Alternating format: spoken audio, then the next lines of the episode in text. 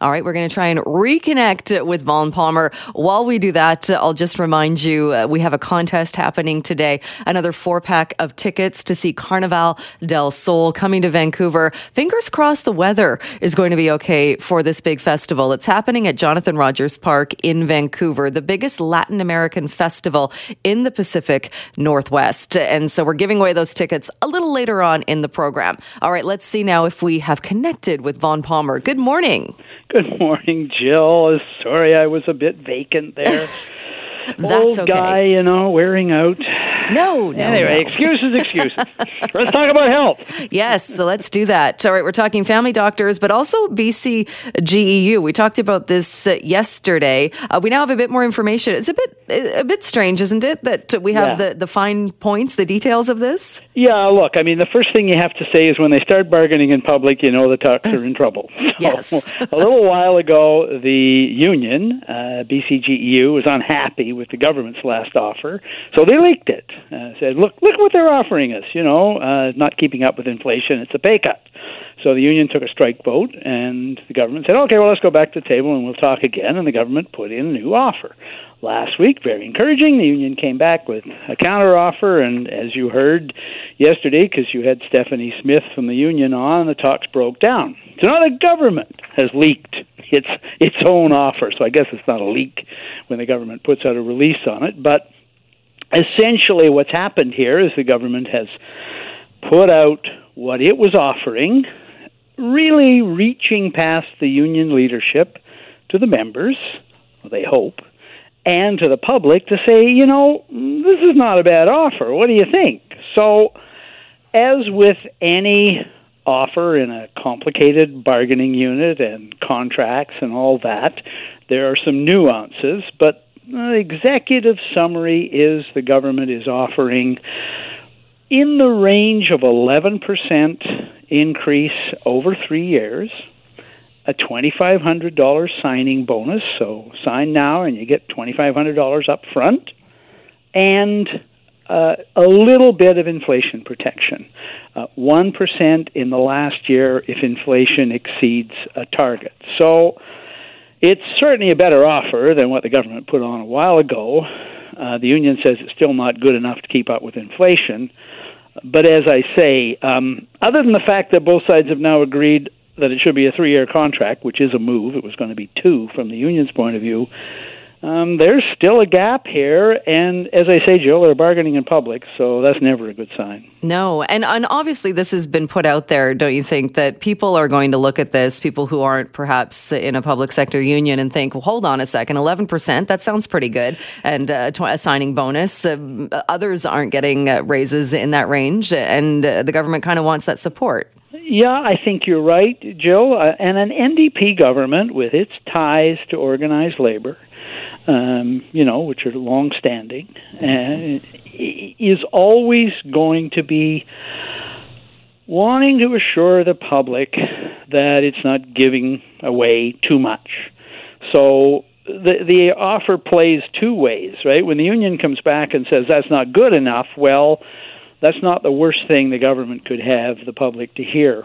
The other n- nuance here that I think is important this offer includes something we've not seen very often. So, over the years, public sector settlements tend to be just straight percentages 2%, 2%, 2%, for example, or 3, 3, and 3.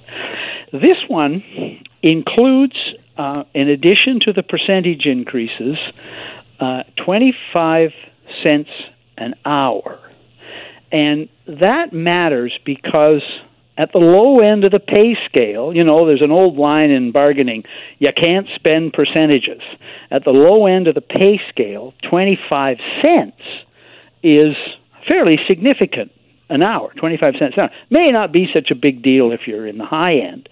And so that allows the government to say that at the low end of the pay scale, we're actually offering 12%.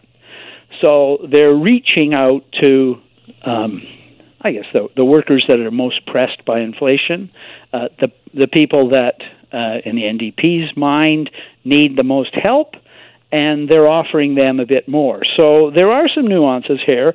Partly the announcement, you're right, Jill, was pitched to the public, but partly the announcement is the government trying to eh, bypass the union leadership and get the members going, well, you know, $2,500 signing bonus, that might make a pretty good boost in the family budget. To go back to the knots, the decade of the knots, 2006, Carol Taylor offered um, a fairly big, she was then finance minister, she offered a fairly large signing bonus to public sector unions, and most of them were quite happy to take it. Uh, she got settlements, uh, depending on which union you're in and where you were.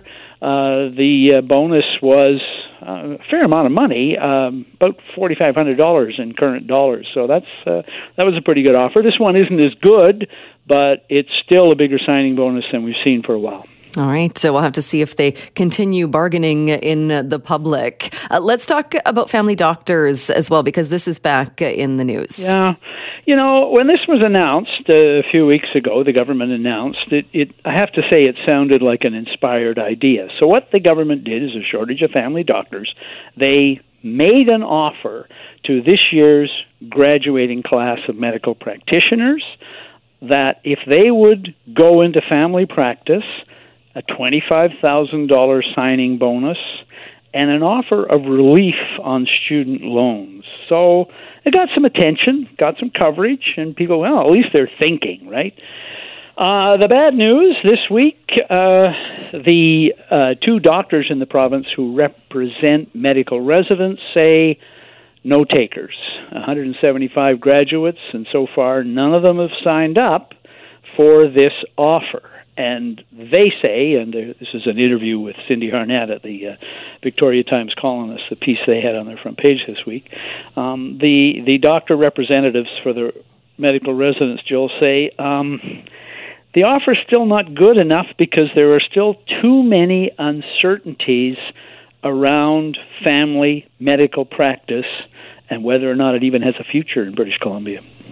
And you got to think too, with an offer like that, a twenty-five thousand dollar bonus, the loan forgiveness, uh, like you said, if if that's not even enough to kind of sweeten the deal, clearly there are much bigger issues. Yeah, you're right, Jill. I think it really what it ends up emphasizing is just how difficult the economics are for family practice. So we've heard interviews this year from medical graduates about why they're not going into family practice and the things you hear again again and again is they talk to family practitioners who are getting out of family practice, going to these salaried jobs, moving to clinics. So they're hearing all the reasons why doctors are giving up family practice. And the two biggies, and you hear it again and again, overhead costs, including rent, staffing, everything, $100,000 a year just to run the practice.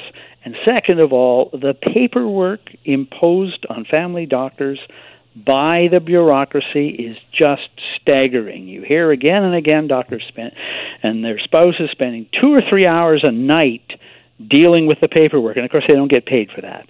And the basic fee for a visit, thirty dollars or whatever it is, it's in the range of thirty dollars. You know, I mean, I've used the line. Other news organizations have used the line some doctor said you couldn't get a plumber on the phone for 30 bucks and yet mm.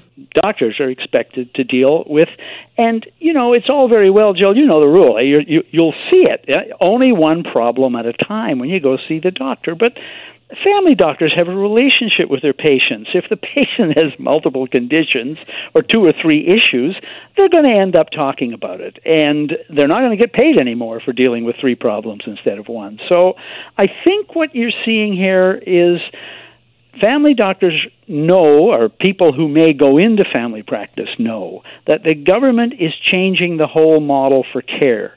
So you invest in family practice and set up and maybe buy some other doctor's practice or set up one of your own or eat all these overhead costs.